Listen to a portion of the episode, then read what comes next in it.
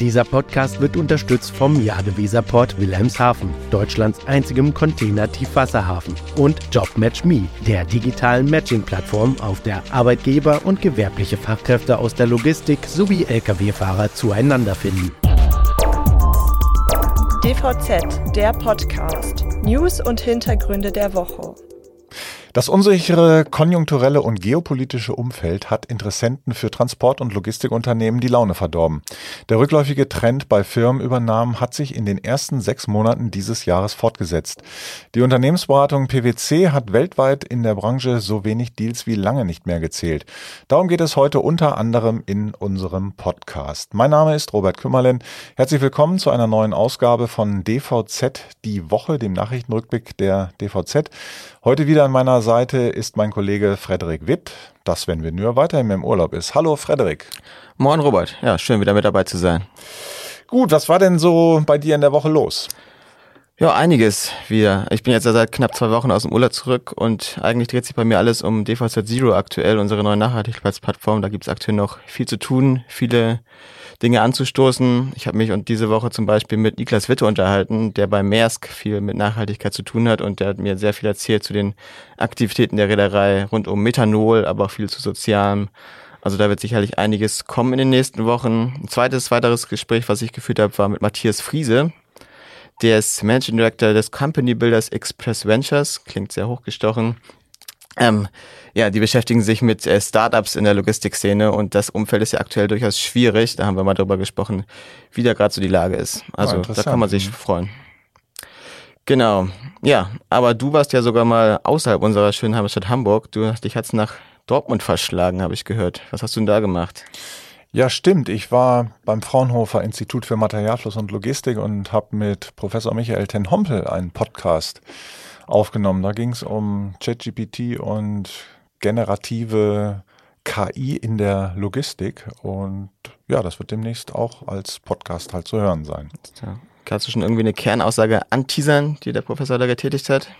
Oh, das ist natürlich schwer, weil äh, Michael Ten Hompel hat natürlich viel Interessantes zu erzählen.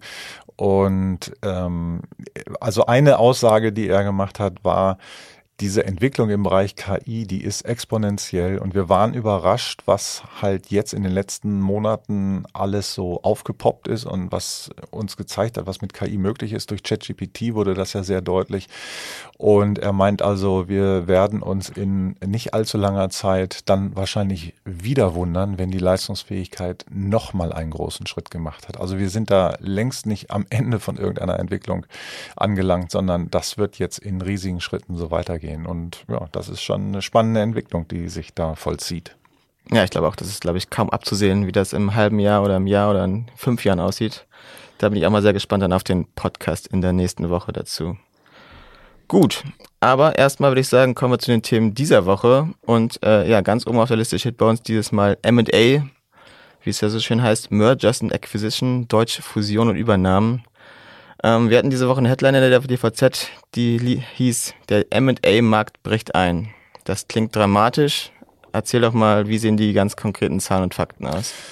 Ja, es ist also so, dass die Zahl der Unternehmensübernahmen bereits im vorigen Jahr rückläufig war und dieser Trend hat sich nun im ersten Halbjahr 2023 fortgesetzt.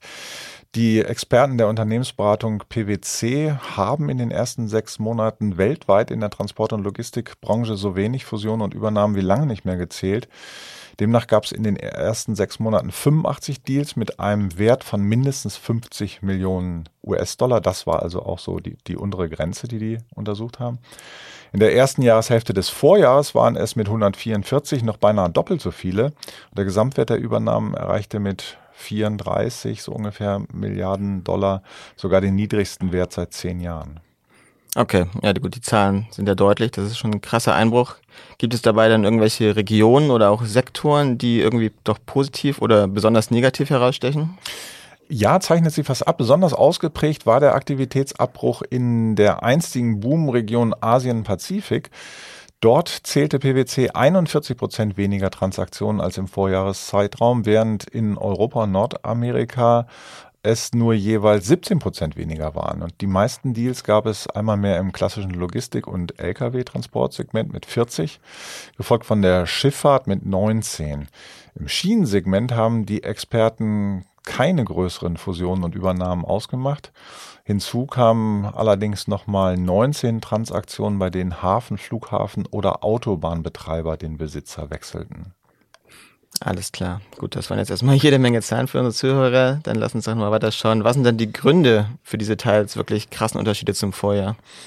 Ja, das ähm, ist natürlich eine interessante Frage. Woran liegt das? Nun, die weltweite Schwäche im M&A-Geschäft basiert laut PwC auf drei Faktoren. Erstens das unsichere geopolitische Umfeld, zweitens die abgeschwächte Konjunktur und drittens die mit höheren Zinsen einhergehenden, deutlich schwierigeren Finanzierungsbedingungen. Letzteres gilt insbesondere für Megadeals mit einem Wert von einer Milliarde US-Dollar und mehr. Davon gab es in der ersten Jahreshälfte 2023 allerdings nur noch fünf, während es im Vorjahreszeitraum 19 waren. Also nochmal ein paar Zahlen. Entschuldigung. Aber das ist halt ein Thema, da kommt man um Zahlen nicht rum. Aber es gibt nach wie vor Unternehmen, die zukaufen wollen, auch wenn es das erste Halbjahr nicht so aussah. Dazu kommen wir gleich, nach einer kurzen Unterbrechung. Hallo? Sind Sie gleich da? Mit der Live-Sendungsverfolgung von Timocom teilen Sie Ihre GPS-Daten mit Ihren Geschäftspartnern selbstbestimmt und in Echtzeit auch über Schnittstellen. Vereinbaren Sie jetzt Ihre kostenlose Demo auf timocom.de-dvz. Ja, ein Unternehmen, das zukaufen will, ist nämlich Geodis. Ganz genau. Ähm, ja, Unternehmensübernahmen sind ganz fester Bestandteil der Fünfjahresstrategie Ambition 2027 oder Ambition 2027, wenn man es zu Deutsch haben will, von Geodis. Das hat gerade äh, die CEO Marie-Christine Lombard im Gespräch mit unserem Chefredakteur Sebastian Reimann bekräftigt. Als globaler Logistiker baut die SNCF-Tochter aber auf mittelgroße Akquisitionen anstatt auf Mega-Merger. Geodis ähm, ist ja nun mal sehr breit aufgestellt. Kannst du vielleicht noch einmal ganz kurz erklären, wo das Unternehmen überall aktiv ist?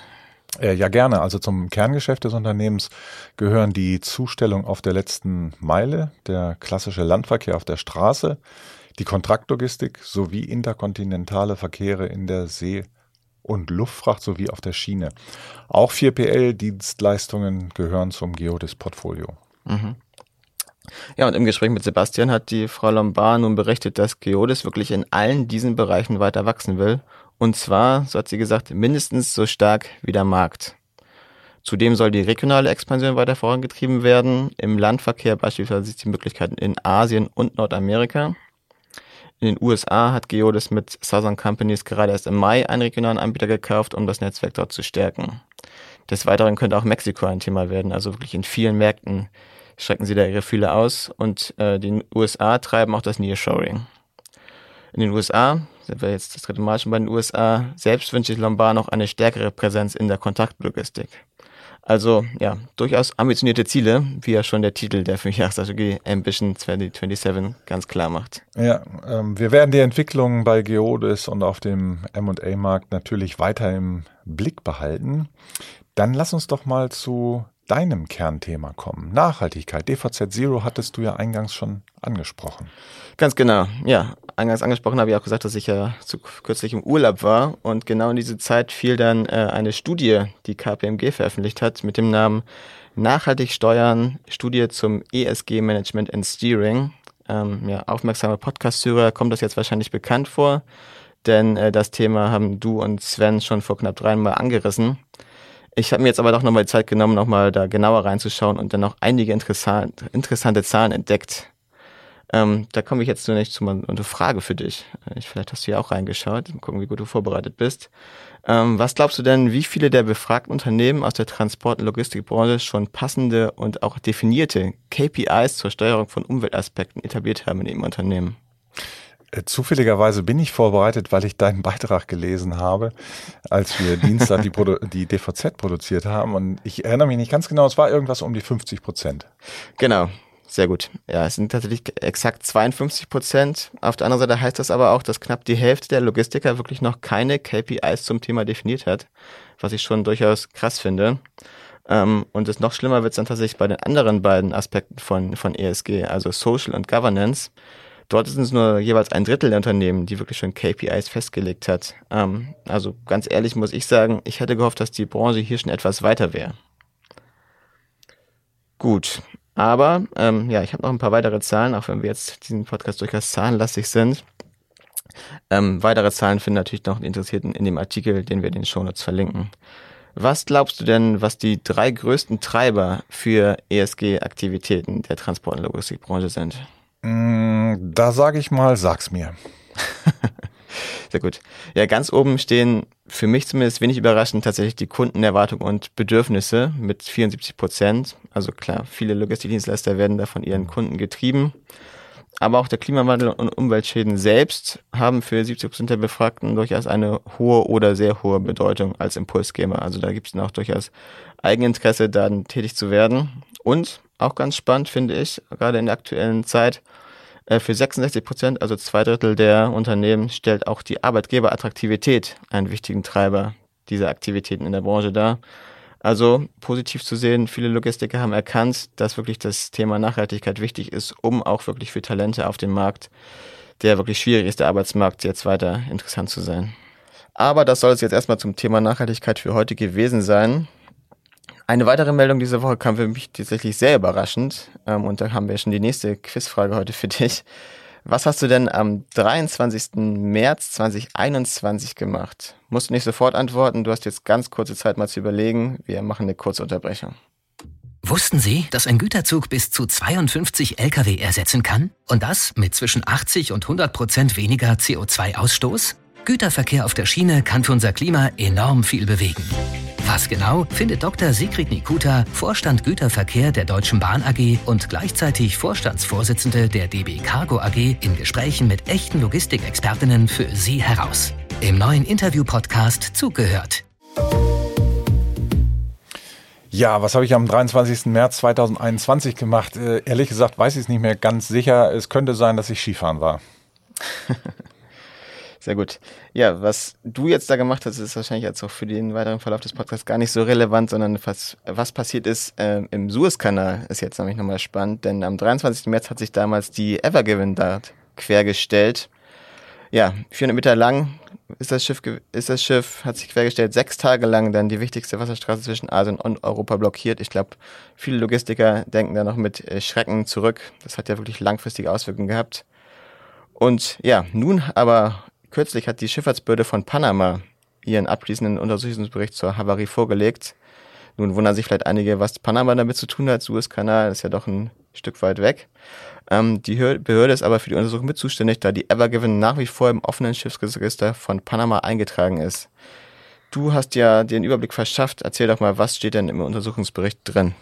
Ja, der 68-seitige Bericht der PMA legt nahe, dass für die Suezkanalbehörde tätige Kanallotsen einen wesentlichen Anteil an der Havarie haben könnten.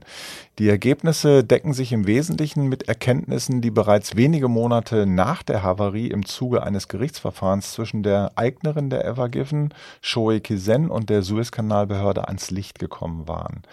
Laut PMA-Bericht haben weder die Lotsen noch der Kapitän die Wetterverhältnisse angemessen beurteilt, bevor das Großcontainerschiff in die Wasserstraße einfuhr.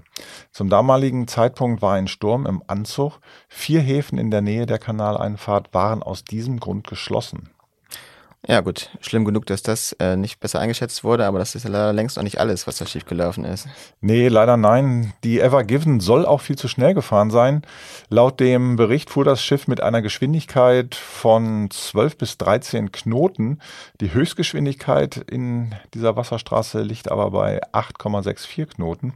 Und durch die hohe Geschwindigkeit haben sich, so der PMA-Bericht, die Auswirkungen des sogenannten Banking-Effekts bemerkbar gemacht. Wenn sich ein Schiff parallel einem Ufer nähert und die vom Schiffskörper verdrängten Wassermassen an Land treffen, dann entstehen gewaltige Kräfte, die dazu führen, dass der Bug des Schiffs vom Ufer weggeschoben wird, während das Heck näher ans Ufer herangezogen wird. Und je schneller das Schiff dabei fährt, desto stärker ist dieser Banking-Effekt, ja, und das hat dann am Ende dafür gesorgt, dass wir diese Bilder des querliegenden Schiffs gesehen haben ja, am Ende wirklich sechs Tage lang wurde der Suezkanal blockiert, finde ich immer noch, immer noch eine krasse Geschichte. Ähm, gut, aber die Frage ist jetzt natürlich auch, welche Konsequenzen daraus folgen. Vielleicht gibt es ja sogar was Positives, was wir am Ende daraus mitnehmen können, dass jetzt wirklich mal Veränderungen durchgeführt werden. Mhm, ja, der Bericht empfiehlt als Konsequenz der Vorkommnisse zusätzlich interne Audits für Betreiber und Manager, spezielle Schulungen für den Transit durch den Suezkanal und Trainingskampagnen für das Brückenteam. Der Suezkanalbehörde wird geraten, ihre Verfahren und Vorschriften zu überprüfen, Lotsen für das Manövrieren größerer Schiffe zu schulen, Englisch als Arbeitssprache durchzusetzen und ein System von Warnhinweisen und Notfallplanverfahren einzuführen. Also an manchen Stellen fragt man sich komisch, dass es das noch nicht gab. Ja. Hätte man gedacht, dass das schon irgendwie selbstverständlich wäre, aber gut, kann man nur hoffen, dass das jetzt dann spätestens jetzt wirklich mal umgesetzt wird. So oder so hoffe ich aber einfach mal, dass so eine Havarie nicht wieder vorkommt. Das wäre natürlich dann das, das Einfachste. Absolut. Gut, ja, das waren die Themen der Woche. Damit sind wir schon wieder am Ende unseres äh, Podcasts angekommen. Wir bedanken uns wie immer ganz herzlich fürs Zuhören. Wie immer zum Abschluss kann ich nur sagen, Sie können diesen Podcast auf jeder gängigen Podcast-Plattform abonnieren. Wenn Sie uns mal irgendwo nicht finden sollten, dann sagen Sie gerne Bescheid. Da sind wir natürlich für Hinweise immer offen. Ansonsten auch Fragen, Anregungen oder Kommentare immer gerne schicken an redaktion.dvz.de. Wir wünschen Ihnen ein schönes Wochenende. Hören Sie gern nächste Woche Freitag wieder rein in unseren wöchentlichen Nachrichten-Podcast. Es sagen Tschüss, Robert Kümmerlin und Frederik Witt. Schönes Wochenende.